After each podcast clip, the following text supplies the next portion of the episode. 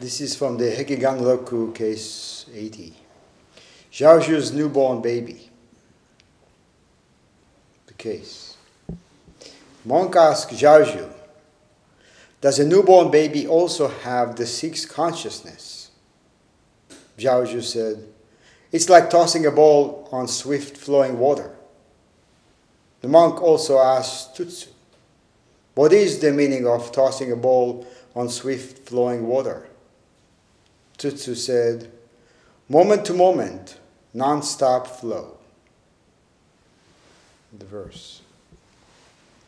Sixth consciousness, inactive. He puts forth a question. The adepts have both discerned where he's coming from. On the boundless, swift flowing water, tossing a ball. Where it comes down, it doesn't stay. Who can watch it?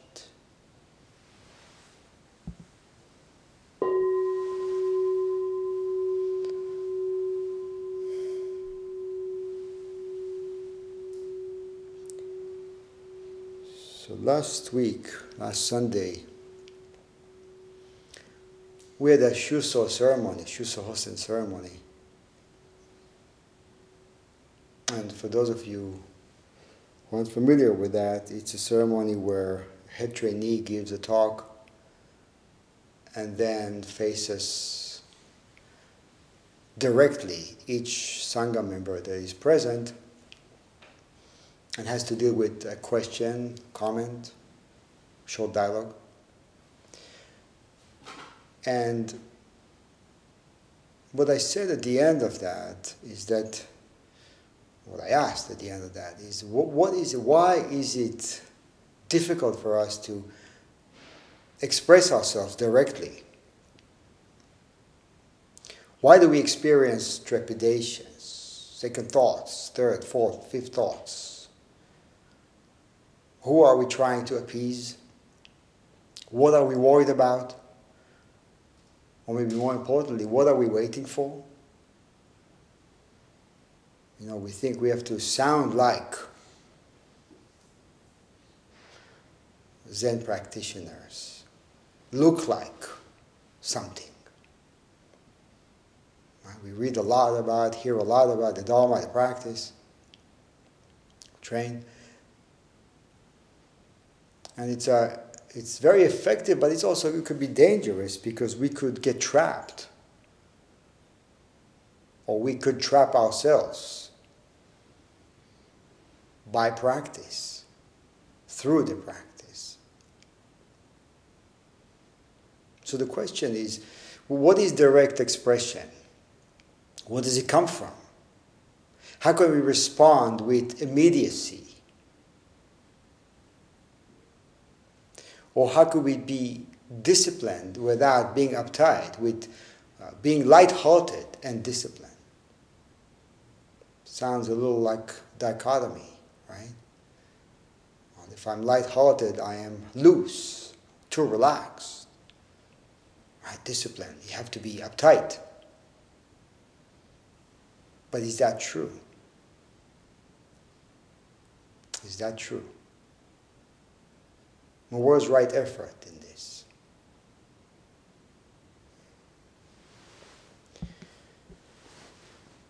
O Sensei, the founder of Aikido,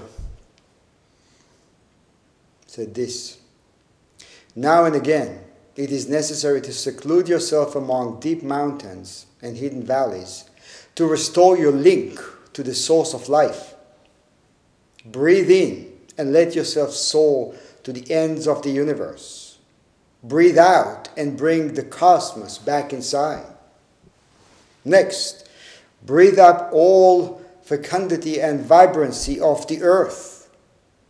Finally, blend the breath of heaven and the breath of earth with your own, becoming the breath of life itself.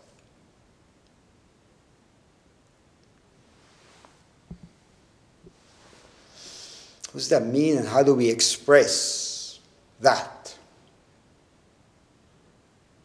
It is so much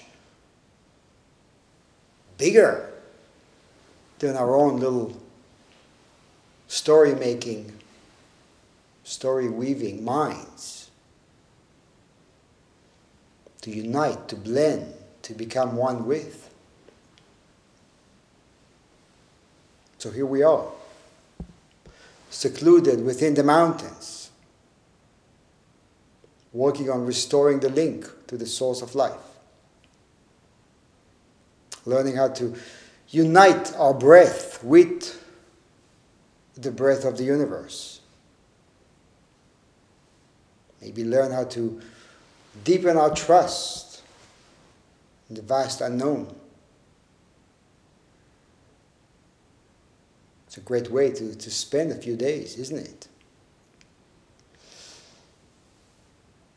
It sounds good, but is it what we experience? Or is it what we're doing while we're here? Or is there a discrepancy between how it sounds and how each one of us experience this?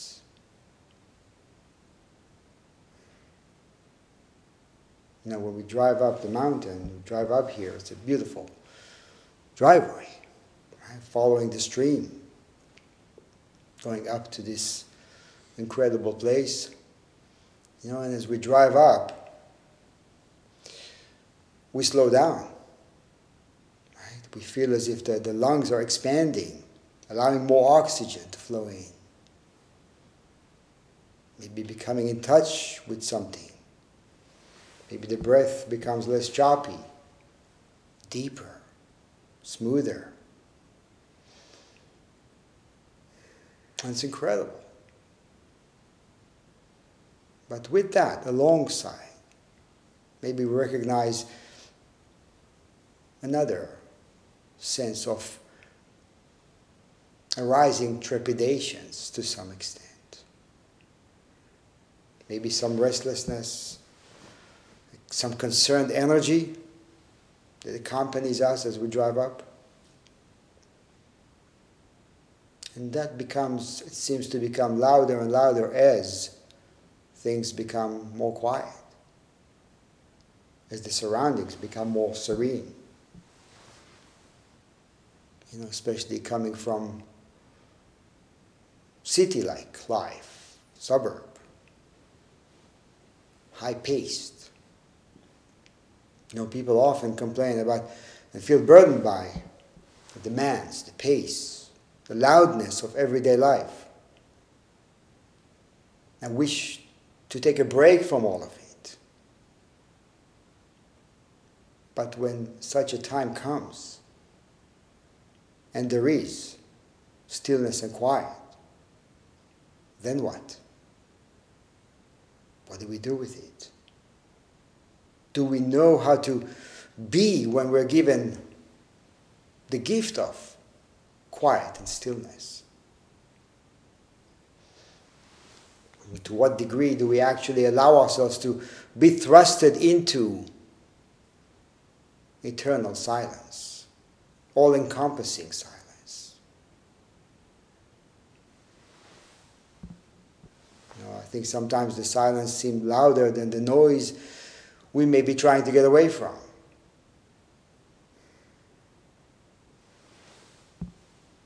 remember when I was in eighth grade, we moved from Tel Aviv, from the city, to a small, a smaller village surrounded by orange groves.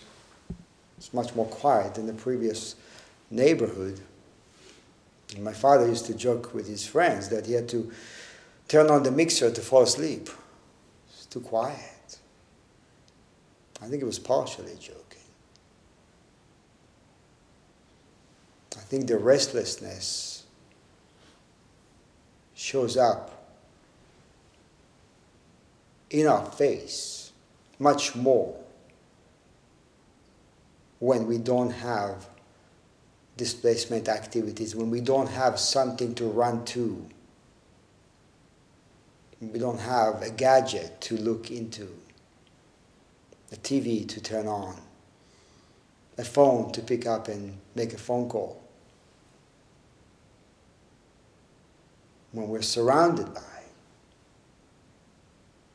magnificent beauty, What do we do with it?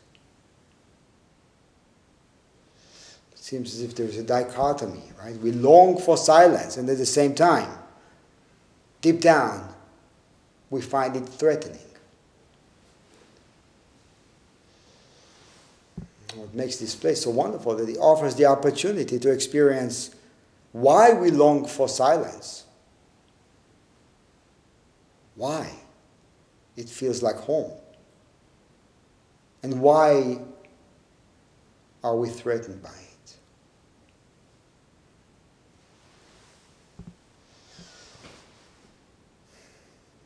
What do we find so comforting and familiar?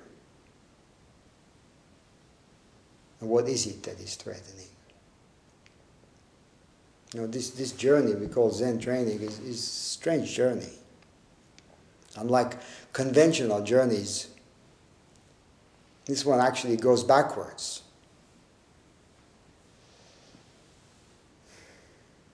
We shed instead of add. We put down the heavy load, get quiet, get still.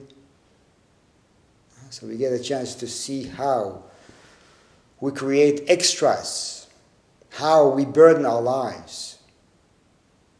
Get a chance to recognize that although the extras often seem necessary, helpful, they only obscure and hinder. As Lao Tzu said, the practice of the way consists of daily losing, moment by moment losing, shedding, lightening up. And the beautiful thing about Zen practice is that it offers a, a resting place from which we can witness the thought formation, the weaving. Witness and do nothing about it. We don't have to do anything about it other than just witness to bear witness. You know, bearing witness is a very uh, common phrase in Buddhism. When we we often use it in terms of bearing witness to the cries of the world, suffering of others. But we bear witness to our thoughts too. We bear witness to our emotions, memories. We bear witness to all of it experience it, open up to it. Very much the same as we work on opening up to the cries of the world, not shielding ourselves against. We also want to open up to what comes and goes within us. Not worry about it, not fear it, not try to run away from it or shield ourselves from it. Embrace it fully and do nothing about it.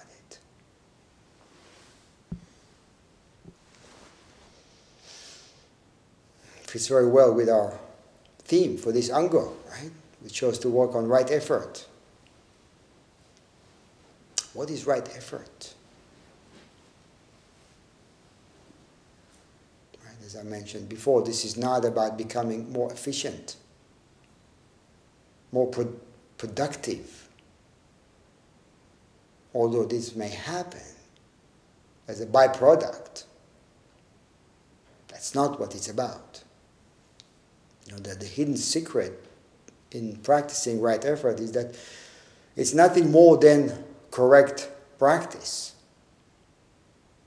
And correct practice is nothing more than moment by moment flow.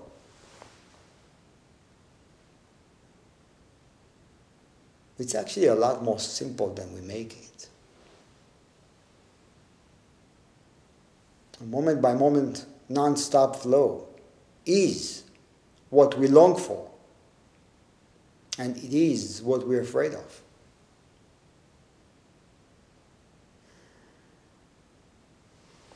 Right? Since birth, we have been accumulating so much extra baggage. No, we have an assumption or assumptions that we have to carry it around wherever we go. And think about it. By doing so, how much energy, how much effort we waste lugging around so much baggage. And also, how much attention is there in us for what's going on? When we worry about making sure that the luggage stays on top, we tied it up very well.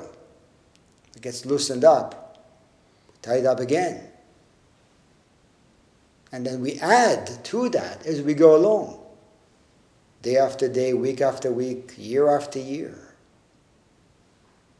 more and more and more to carry around. No wonder that as we grow older and older, we become more sedentary, heavier, unless we examine, unless we look, unless we practice. A monk once asked Zhaozhou, I have emptied out my mind. what should I do now? And Zhao said, Throw it away. The monk said, Well, I have nothing there. What should I throw away? And Zhao said, Then carry it away. Carry it away, carry it around. That's an option too. Now we're here to, to shed the extra.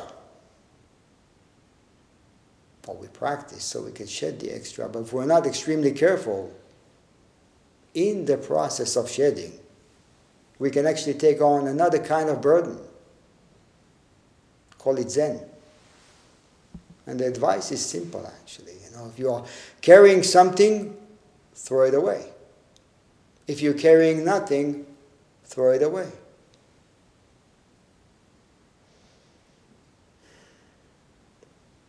You know, Zen can become a new jacket, a new way to a new veneer to put on, to hide behind, to cover ourselves with. And it's not so much that there is something to let go of, it's more about what is it in us that wants to hold on.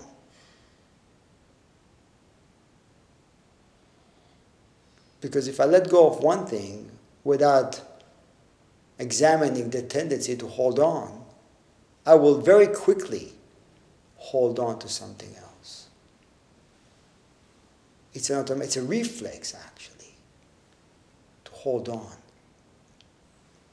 Remember, I have a student who used to do karate for years. He's an older guy. And from punching for many years, his hand became naturally fisted like that. And he had to get surgery to open up the lower knuckles, the, the nerves, to create an opening so he can actually open his hand more freely. It just, it just became clenched like that. It would close automatically. Why? Because of habits. Because we grasp, because we hold on because we think we have to. We don't even know that we think we have to. Right? So we think, well, I practice Zen and I will free myself. It sounds great, and it actually does work, but we have to be very careful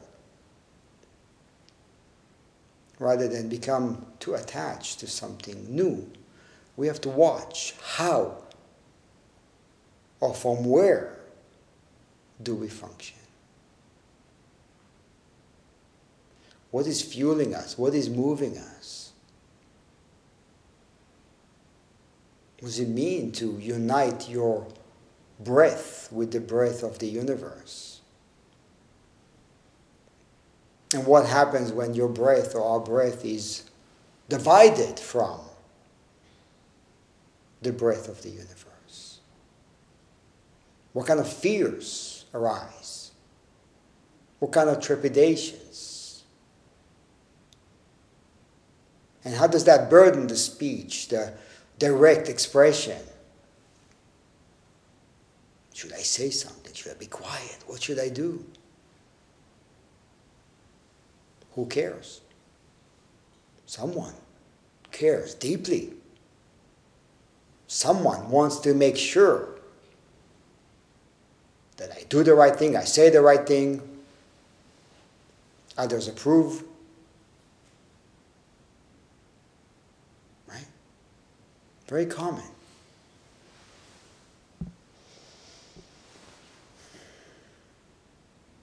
Now the practice is asking to shed it all and put nothing new on. And it's scary. It's scary to walk around naked. Why? Because I have experiences, and my experiences taught me that I have to watch out. I have to cover up. I have to put a head on a head. When I come home, close the doors, the windows, the blinds. I can remove that head, and then maybe then I can be. before I open the door, before I open the windows, I got to put it on. Tell the world, this is who I am. Convince myself, this is who I am.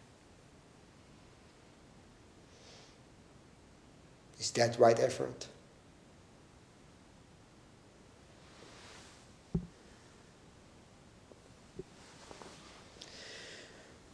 Suzuki said the most important point in our practice is to have right or perfect effort.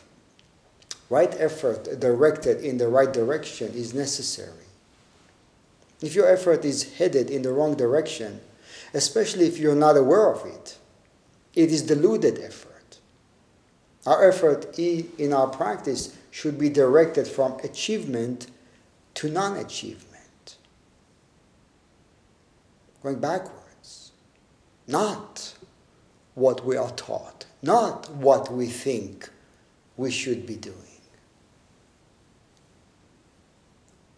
not accumulating.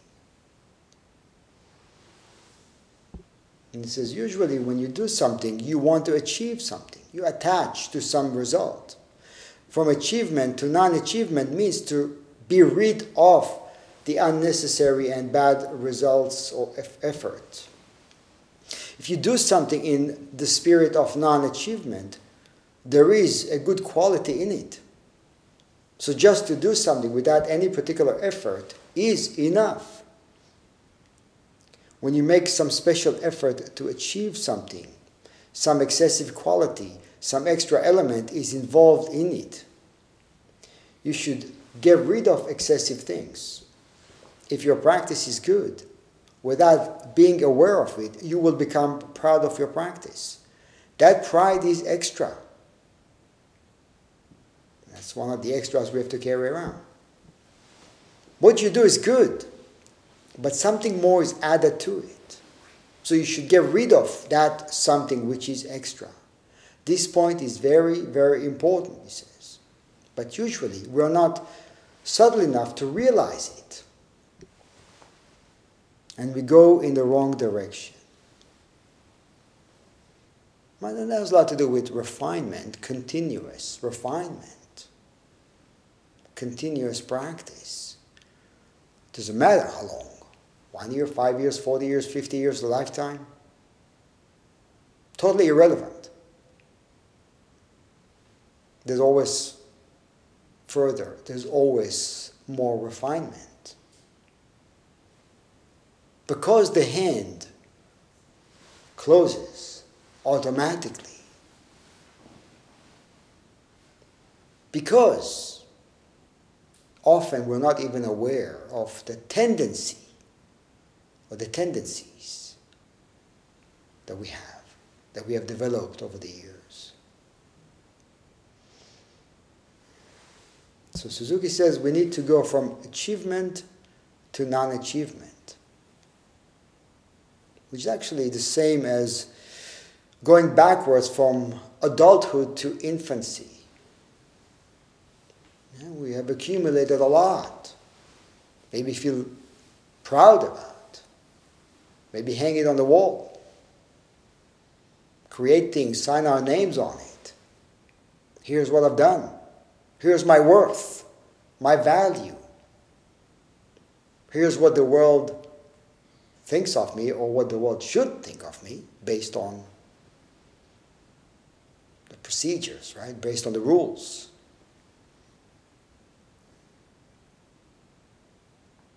Right? So we have to go back to infancy. And it's challenging, right? Because the adult that prides himself by accumulated knowledge and experiences sees infancy as a lesser state of being. I worked so hard to get to where I'm at. Why would I want to regress?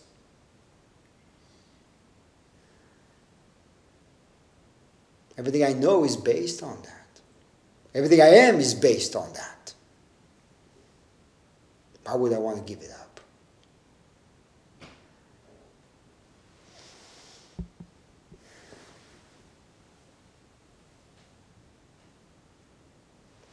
You know, it's actually not that complicated to see that the knowledge of an infant is by far greater than the knowledge of an adult. Right? Just think about ourselves. Right? If we did not have the knowledge we had at birth, would we be able to function? Basic functioning. Would anything be accumulated? Could we move? Could we blink the eyes? Could we eat? Could we sleep? When did we learn to do all this? What did it take? Which school did we have to go? What diploma did we have to get? To breathe, to take a deep breath. Right? But everybody does that, so, you know. What good is it? I want to be different. I want to be better. I want to be more valuable.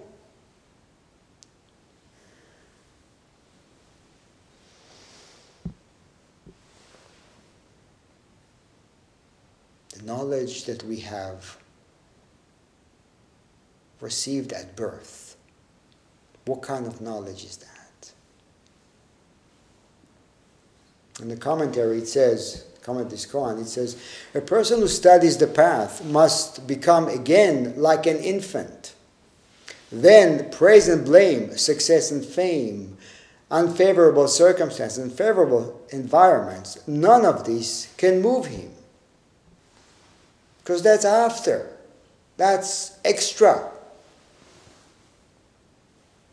At the level of an infant, doesn't matter because an infant doesn't value.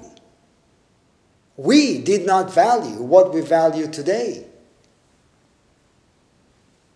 We were at that state. We actually are at that state. We just forget. Or we get distracted by some noise that tell us to trust something else and we believe it, and we obey it, and we give everything we've got for that.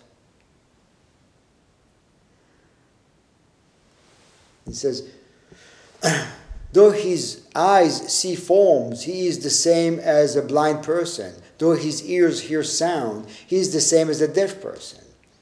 He is like a fool, like an idiot. His mind is motionless as Mount Sumeru.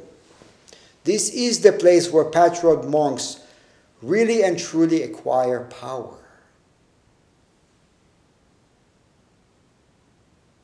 To be like an idiot.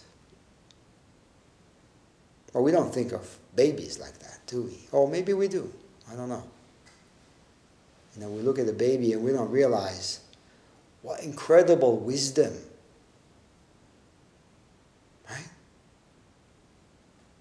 What incredible, incredible wisdom just to be this way, to function this way. Without having to be taught. And again, without that wisdom, we could achieve nothing, do nothing. Do we actually value it?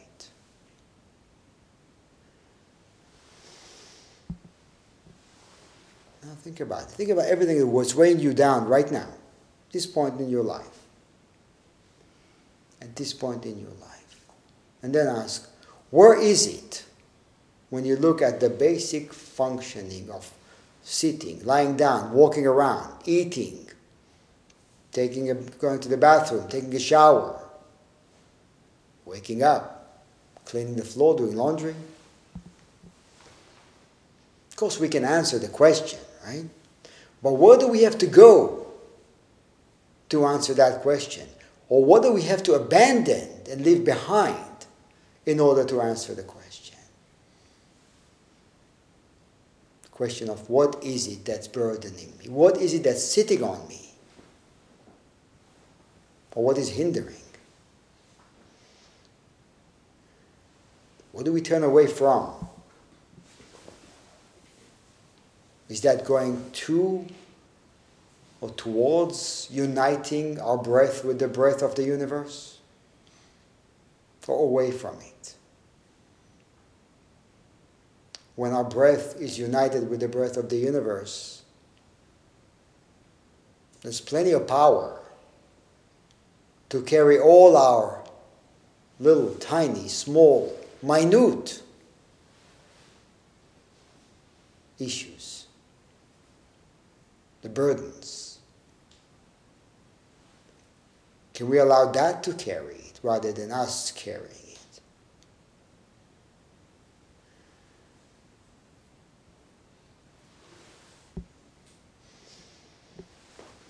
When the attention is merged with the natural, moment by moment expression of this body, what is lacking? What can be missing?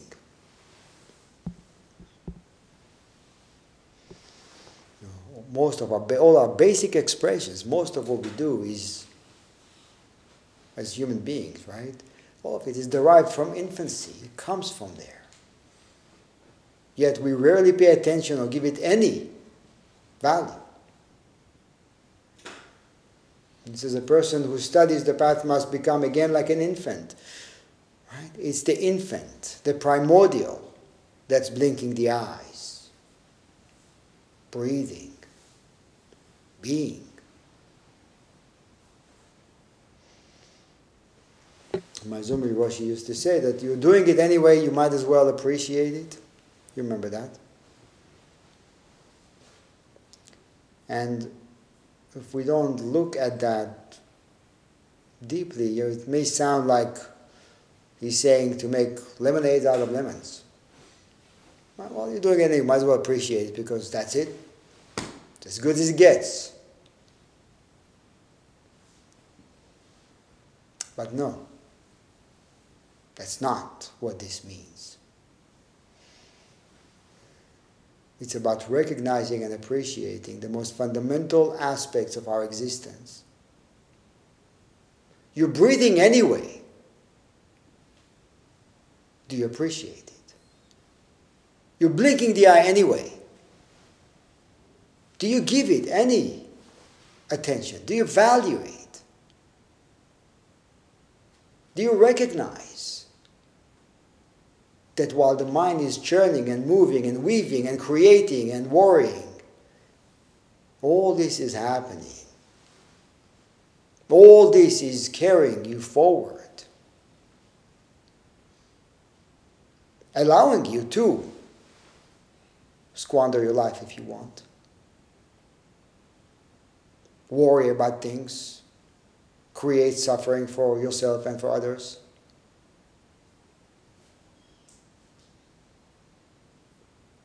It's all there, thrown open.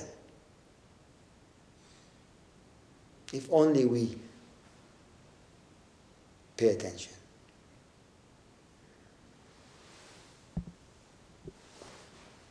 Only we could value this instead of what we conventionally value, right? Because usually what we value, what we are taught to value, has to do with cumulative knowledge, wealth, education, looks, appearances.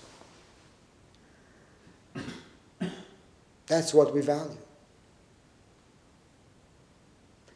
But what happens when I value myself based on those parameters? What does that do to the growing sense of discrimination? How do I look at others? I don't just look at myself this way. We look at each other this way. If I'm unable to value wisdom, birth wisdom in me, in myself, in the way I function, how can I value that in another? How can I aspire to experience equanimity if I do not see that? If all I see is what's arising and vanishing? If all I see is what is accumulated and what can be lost?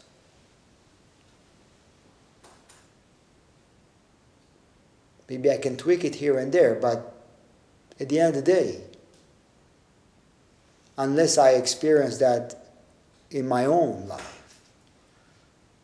Unless I value that in my own life, I cannot value that in another.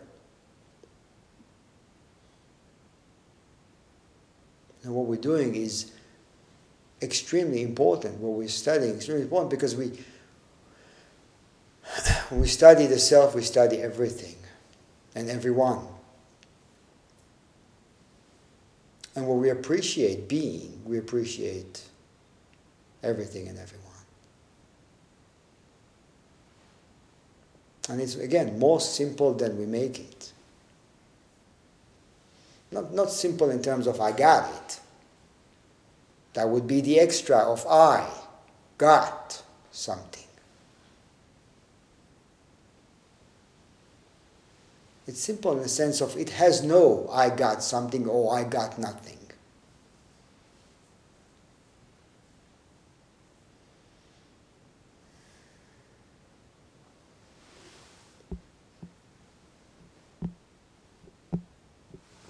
The monk in this case didn't just ask about the state of infancy.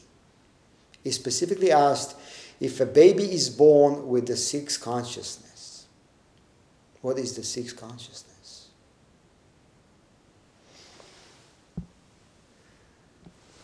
Thich Nhat Hanh wrote, we practice meditation to train the mind in direct perception, in correct perception. When we meditate, we look deeply into our perceptions in order to find out their nature and to discover the elements that are correct and the elements that are incorrect.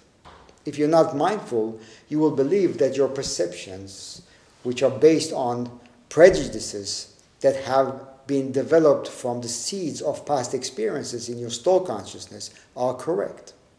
When we have a wrong perception and continue to maintain it, we hurt ourselves and others.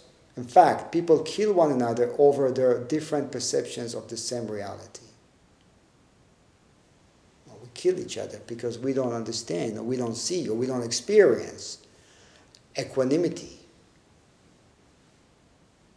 and it begins and ends with our own exploration. Actually, it begins and ends here with this kind of work.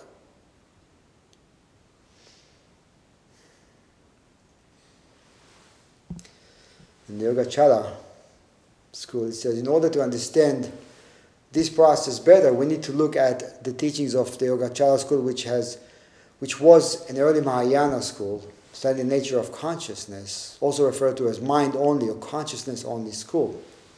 And according to the Yogacara school, our mind has eight aspects, or we can say eight consciousnesses. The first five are based on physical senses. They are the consciousnesses that arise when your eyes see form, ears hear sound, nose smell an odor, tongue taste something, or skin touches an object. The sixth, mind consciousness, arises when our mind contacts an object of perception. The seventh, called manas, is the part of consciousness that gives rise to and is the support of the sixth one, the mind consciousness. And the eighth consciousness is the ground or base of the other seven consciousnesses. It is also called alaya or the storehouse consciousness. Now we can leave that for another show. There's a lot to be said about that, about the store consciousness. But the point or the question is for us when we look into this little bit of background of Buddhist psychology, we hear about it, does it clarify? Does it help? Not that we shouldn't study it, but does it help? Or does it complicate in terms of moment by moment breathing, functioning, being, exploring. Right? Because I wanted to, to, to look at how we how we study. Do we study as a way to support exploration or do we study as a way to accumulate? As a way to feel better about what we do not know before or what, do, what we do know now.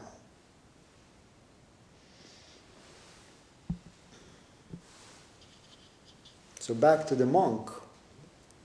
In commentary says that this monk knew the ideas of the verbal teachings. So he used them to question Zhaozhou by saying, Does a newborn baby also have the sixth consciousness or not? And it says, although a newborn baby is equipped with the sixth consciousness, though his eyes can see and his ears can hear, he doesn't yet discriminate among the six sense objects. He does not yet discriminate. Right? Because at that level, all is one. Actually, all is experienced as one which is a very important point in understanding that the practice is actually going backwards to that state that we were already at.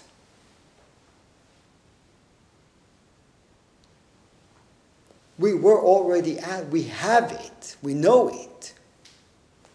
A different way, it's not cumulative knowledge, it's birthright knowledge. does not yet discriminate. At this time, he knows nothing of good and evil, long or short, right or wrong, gain or loss. Very clear, isn't it?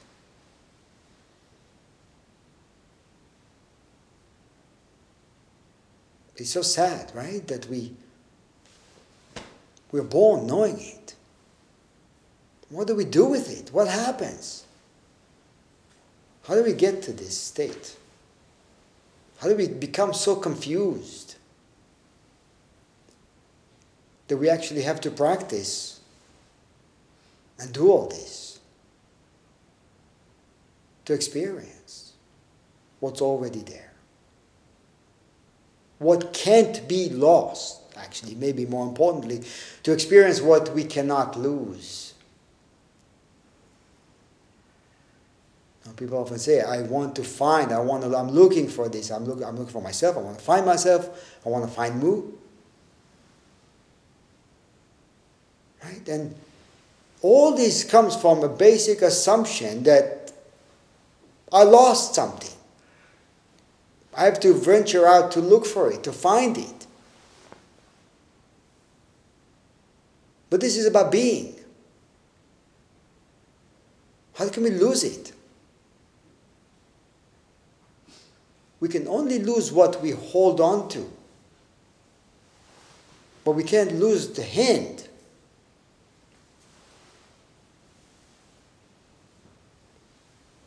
But we have to trust it. Now we are born with the inherent capacity to see, hear, smell, touch, taste, think. But the complications, entanglements actually are not found in what's inherent. They're created through the way we use what's inherent. Right? You know, we chant, this is the pure land. It's up to us to make it so. Do whatever we want with this. This ground will support whatever you decide to do. Hug each other, kill each other. Ground will support. The ground will absorb the blood readily, without arguing.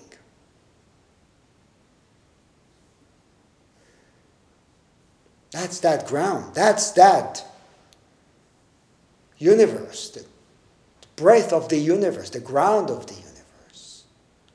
And that's what we need to merge with, or to go back to being merged with, or to realize that we're already merged. We live our lives as if we're not merged, as if we are detached, alienated from the source. And because we believe we're alienated from the source, we go looking for it. Right? And this is why Zazen is just so incredible because it's the opposite. Stop moving, stop searching, sit down and be and experience what you are, not what you want to be, just what you are. Just experience it, rest in it, allow it to support you. Don't follow your thoughts, don't follow your emotions.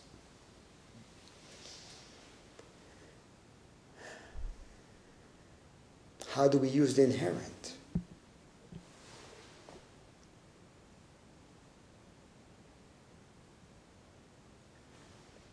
You know, we, we create so much over our life, so much, and then we fall in love with our own creations, our own cherished ideas, the mental formations.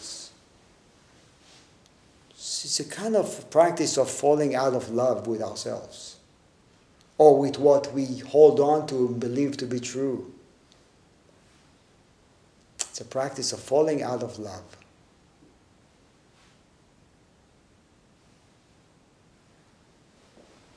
Maybe that's better than calling it Zen. Just stop loving yourself. See what happens. Stop loving your ideas, your opinions.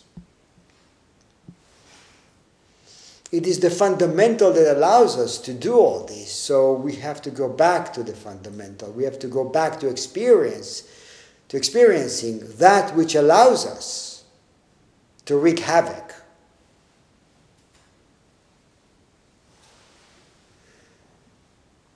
In the Upanishads, a collection of ancient Indian texts, it is said, it's not that which the eye can see, but that by which the eye can see. Know that to be the fundamental reality, not what people here cherish. Not that which the ear can hear, but that by which the ear can hear. Know that to be the fundamental reality, not what people here cherish. Not that which speech can illuminate, but that by which speech can be illuminated know that to be the fundamental reality. Not that by which the mind can think, but that by which the mind thinks. Know that to be the fundamental reality.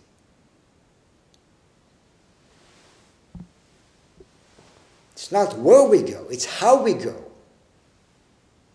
It's how the legs move. This is what we need to study not scientifically. But this is what we need to study. How can I do this? How can I tie my shoes with those ten fingers? Isn't that amazing? How does it work so beautifully? What makes it work so beautifully?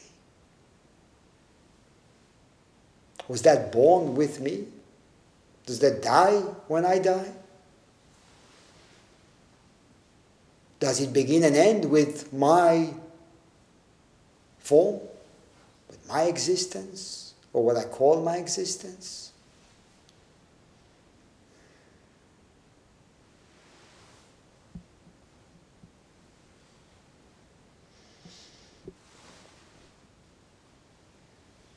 An said, My patched garment covering my head, myriad concerns seized.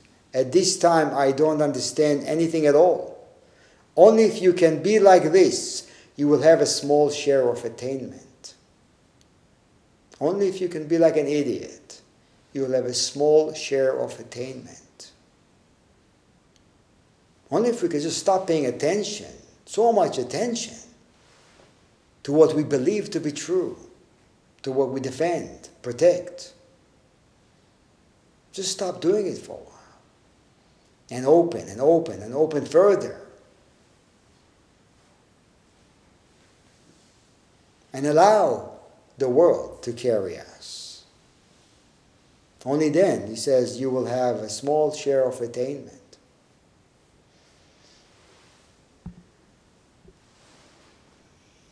And he says, though an adept is like this, nevertheless he cannot be fooled at all.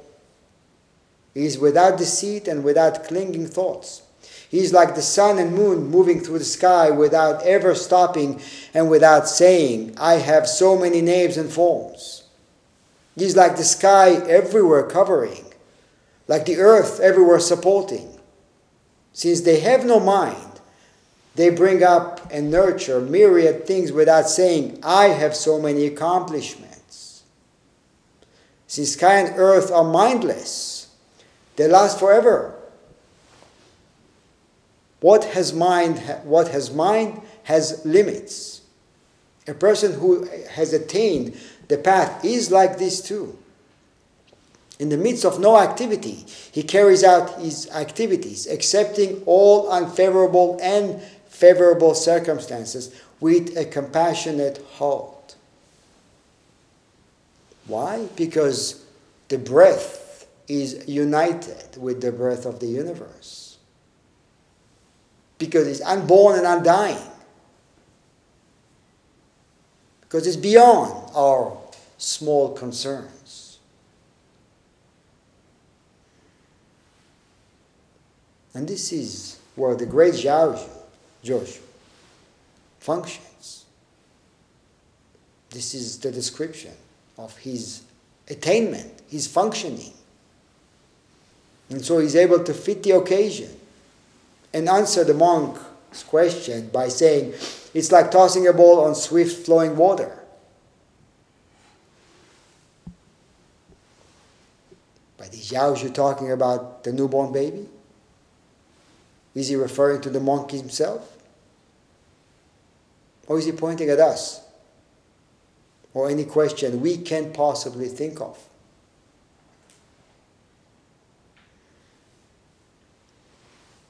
Hakuin praised Zhaozhou's answer here and he said, He has a lot of breasts producing sweet and sour at will. There is no explanation to this. It is verbal samadhi he says. Hakuin says. Verbal samadhi. Or Jiyu Zanmai, the life, the playfulness of samadhi.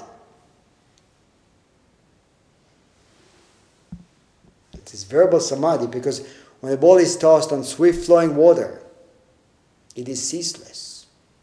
It is continuous. It has no fixed point.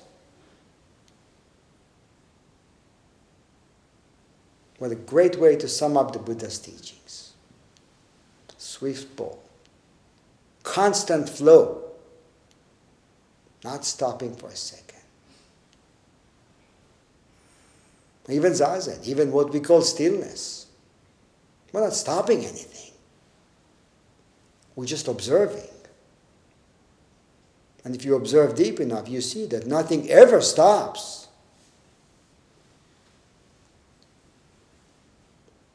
Only thing that stops is our own creations or creating commentaries, interpretations, extras, stuff we carry around. Actually, that's the only thing we can do.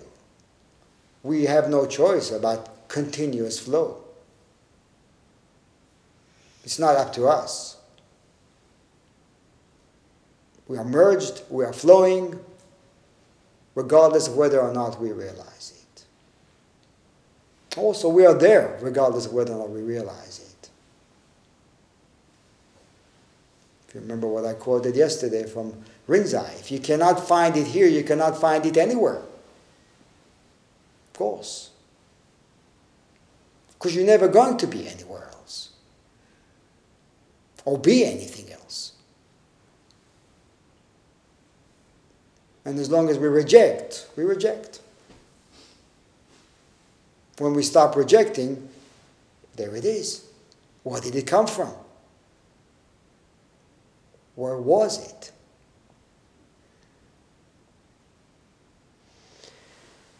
So the monk apparently didn't get it, and later on asked another teacher, Tutsu, what is the meaning of tossing a ball on swift flowing water? And Tutsu said, moment by moment, non stop flow. And Tutsu actually was a contemporary of Zhaozhou, about 40 years younger. They were both very important teachers. One time, the two of them had a short Dharma encounter, and Zhaozhou ended it by saying to Tutsu, I've long committed thievery, but you are worse than me. You're a much greater thief than I am. You know, Zen masters, these masters, were known to be thieves who would steal what we have come to love and cherish. Just to show us that there is nothing upon which to rely, just to show us the truth. So much love, so much compassion, so much care. Like compassionate stealing.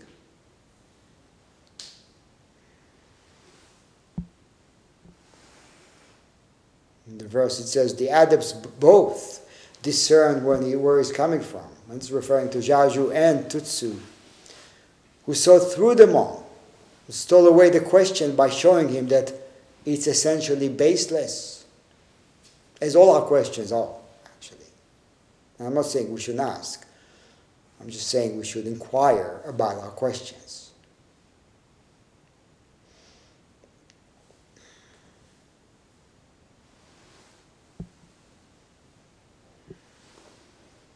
Now, Tutsu or Tuzi Tatong, which is another name, once said this. He entered the hall and addressed the monk, saying, all of you come here searching for some new words and phrases, collecting brilliant things that you intend to stick in your own mouth and repeat.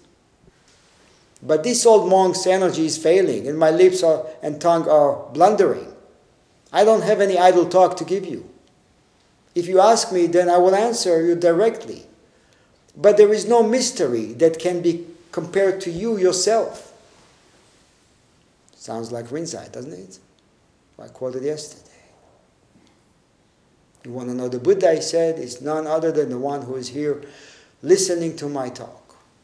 That's Linji, Rinzai. So Tutsi said, I won't teach you some method to collect wisdom. I will never say that above and below there is a Buddha, a Dharma, something ordinary or something sacred, or that you will find it by sitting with your legs crossed. You all manifest a thousand things. It is the understanding that arises from your own life that you must carry into the future, reaping what you sow. I have nothing to give you here, neither overtly nor by inference. I can only speak to all of you in this manner. If you have doubts, then question me.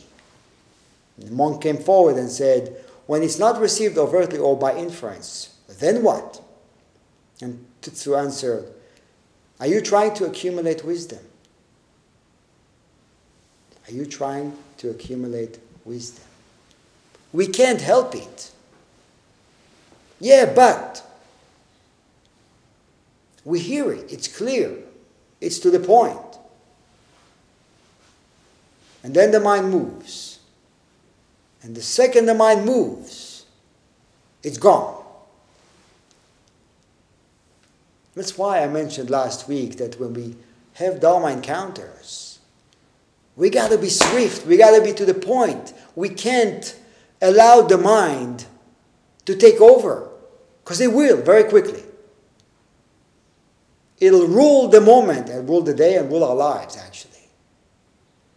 That's why, in many koans, in many dialogues, speak, speak. Ah, missed it, too late. We missed it. It's very important, especially when we have practice of Dharma encounter. We can't just think about it. Because thinking is moving away from it. And not only that, actually, you know, we practice to clarify. We practice to go back home to the primordial. And when we go to the thoughts, we actually get away from that or from trusting that. We go back to what we trust. Give me a moment, I'll get right back to you. About what? It's not a mathematical equation.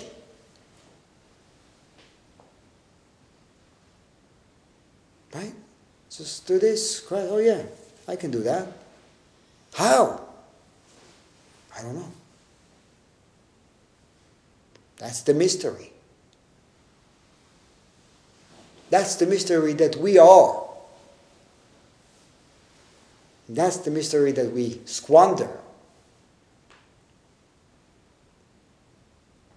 for the sake of what is the question, right?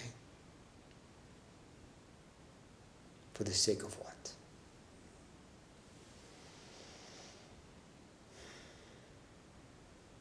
We can't find it. We can only realize it and express it.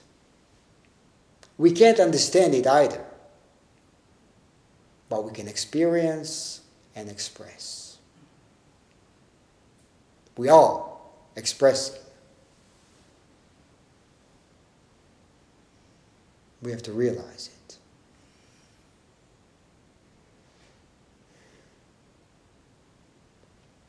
As the saying goes, the meal has long been cooked. The meal has long been cooked. Perfectly fine, just as we are at birth. So, this is our journey. A journey back to the moment of birth. Let's help each other. Let's keep that sesshin tight. Let's keep the container tight. Make sure that we don't leak samadhi. Work on cultivating it. Without being uptight about it. When pain comes, pain comes. It's just that. It doesn't come with commentaries. It doesn't say, What am I doing here? I should be somewhere else. It's just pain. When joyfulness comes, joyfulness comes. Non stop flow. It keeps changing. And our job is to not create anything out of it. That's all. We're up for that, right? That's why we're here.